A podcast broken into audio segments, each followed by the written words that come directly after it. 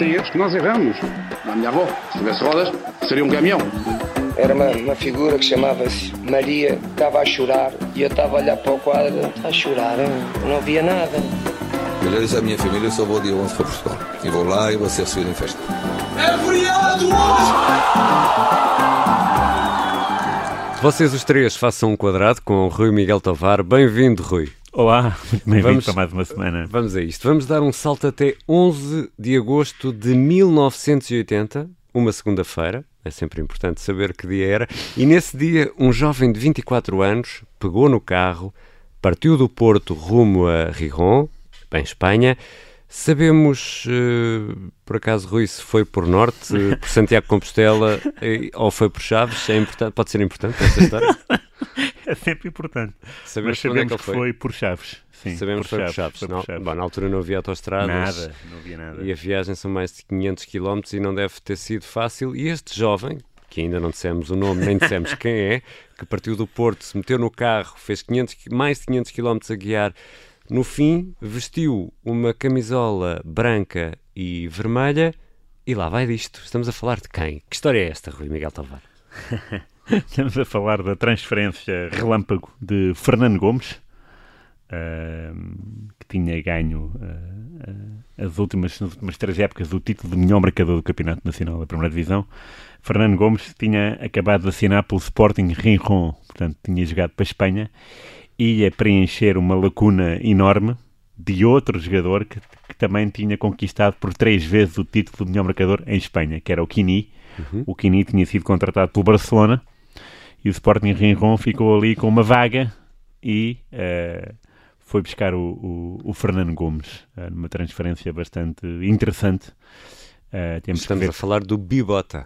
Sim, sim. Na altura ainda não tinha nenhuma. Era o Unibota. não, ainda não tinha. Nada, Ainda ainda não não tinha nada. Era o Zero Botas. Era zero, bo- zero botador. E, e o- é, uma, é uma transferência bastante eh, interessante, primeiro porque a Rinjon eh, joga o Sporting e o Fernando Gomes jogaria mais tarde no Sporting Clube Portugal. Mas sobretudo porque hum, na altura, eh, isto foi há 40 anos, já precisamente 40 anos, é preciso ver que o futebol português era de outra escala, não tanto como agora, e na altura o que importava era sair de Portugal, era jogar lá fora.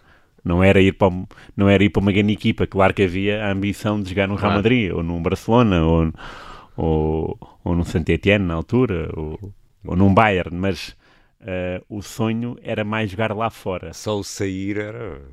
Era, era, era, era outro, era, era ganhar nome lá fora eh, e ganhar eh, muito mais dinheiro, claro, como agora. Deixa- Deixa-me ver se eu percebi isto bem. Portanto, o Fernando Gomes arranca do Porto, segunda-feira, 11 de agosto, mete-se na sua viatura, faz mais de 500 km via Chaves até Rijon e joga a bola nesse dia.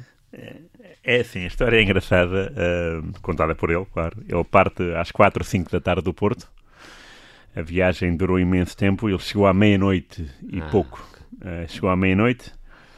Ah, deu para perceber um pouco da dimensão já aí do Sporting Rinjon, porque ah, foi para, ele foi dormir para um hotel dentro do centro de estágio do Sporting Rinjon. Centro de estágio. Está a falar de 1980. Há 40 anos. Da Academia de Alcochete, por exemplo, nasceu em 2002. Exatamente. Estamos em 80. Sporting Rinjon, que é um clube de classe média-baixa, de Espanha, já tinha um centro de treinos com um hotel e sete campos relevados. Sete. É outra louça. Ah, ele chegou lá, percebeu que havia ali ah, um, um, um empreendimento fora do normal, mas era muito tarde, estava cansado, então ah, conheceu quem de direito, que não o treinador nem companheiros, estavam já a dormir, conheceu dirigentes que o reencaminharam para o quarto do capitão de equipa. Dormiu, claro. Ah, pequeno almoço às nove e meia da manhã, tomou pequeno almoço, desceu, conheceu os companheiros de equipa, recolheu, dormiu outra vez, acordaram para um almoço, repetiu-se a cena, almoçou, cama, e na hora do lanche conheceu o treinador que disse, olha, eh, depois do lanche eh, vamos para o estádio e vamos jogar. E era um Rinron Oviedo. Eh, e estava tudo em polvorosa porque ninguém sabia muito bem ainda quem é que era o Gomes, porque as notícias, lá está, não eram como agora. Sim, não havia, não havia internet. Não havia, não havia nada. E então uh, havia alguma expectativa por saber quem é que era o, quem é que era o substituto do, do Kini. E, e o Gomes ficou espantado, como quem diz, então, mas eu cheguei esta madrugada aqui e já me querem pôr a jogar. E lá foi, ok. Estava uh, a chover, miudinho, era, uma, era um torneio de Rinron, portanto era um torneio Coisa organizado, de... patrocinado pelo Sporting. De pré-época, não De pré-época, exatamente. Acabou 5-1 para o Sporting Rinron e os 5 gols foram do Gomes. Marcou 5 gols. Marcou 5 gols. Isso foi uma bela estreia, não é? Marcou 5 gols. Uh, foi uma estreia formidável. A equipa qualificou-se para a final com o Real Madrid. E foi nessa final que o Gomes teve o primeiro problema, que foi uma lesão que o afastou dos relevados por muitos meses. Uhum. Uh, e é por isso que a aventura não foi tão bem sucedida como eu esperava na primeira época. Devido a essa lesão. Devido à lesão. Uh, na segunda época já foi melhor e uh, conseguiu marcar mais de 15 golos, que é notável para uma equipa como o Sporting Rinron. portanto, o Gomes teve duas épocas no Sporting. Na primeira jogou muito pouco e não marcou quase nada.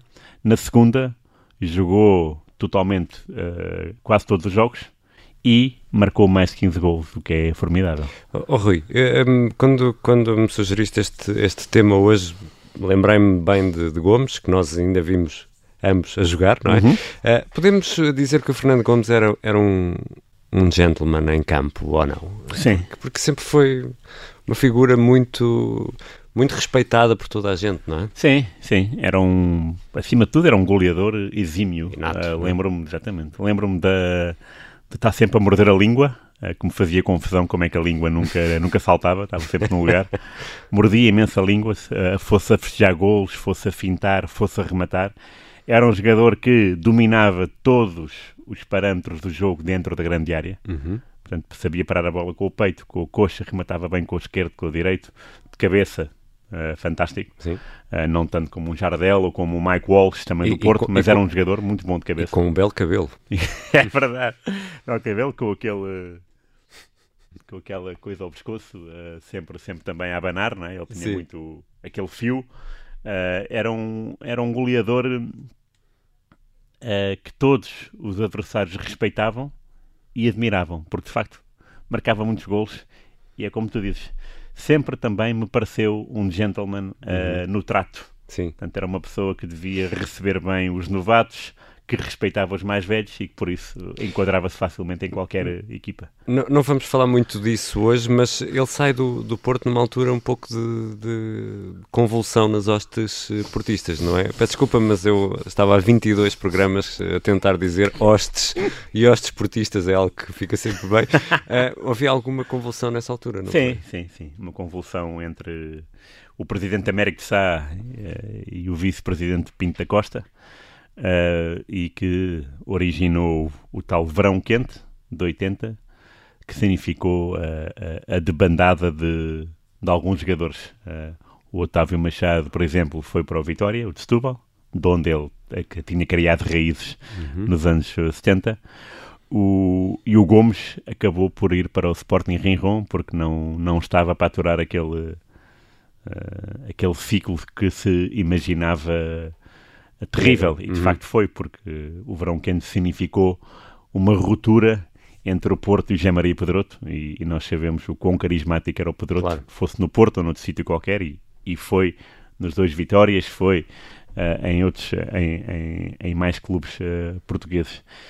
Um, o Gomes foi, foi jogar para a Espanha uh, e depois regressou em 82, pela mão aí de Pinto da Costa e também de Pedroto, portanto... Ao Porto. Ao Porto, regressou ao Porto. E, e depois, portanto, Porto, Real Sporting Rion e Sporting Clube de Portugal. Aí sim, aí que foi outro, não terá sido, não foi de todo verão, uhum. mas que foi quente foi, uma chegada à Madeira em que houve muitos problemas com o Otávio Machado, que na altura era o adjunto do Arthur Jorge, é uma famosa ida à Madeira, eh, uma ida muito turbulenta porque o avião chegou mais tarde, portanto os jogadores jantaram mais tarde e houve ali uma também tem que haver um programa um dia destes uh, sobre isso.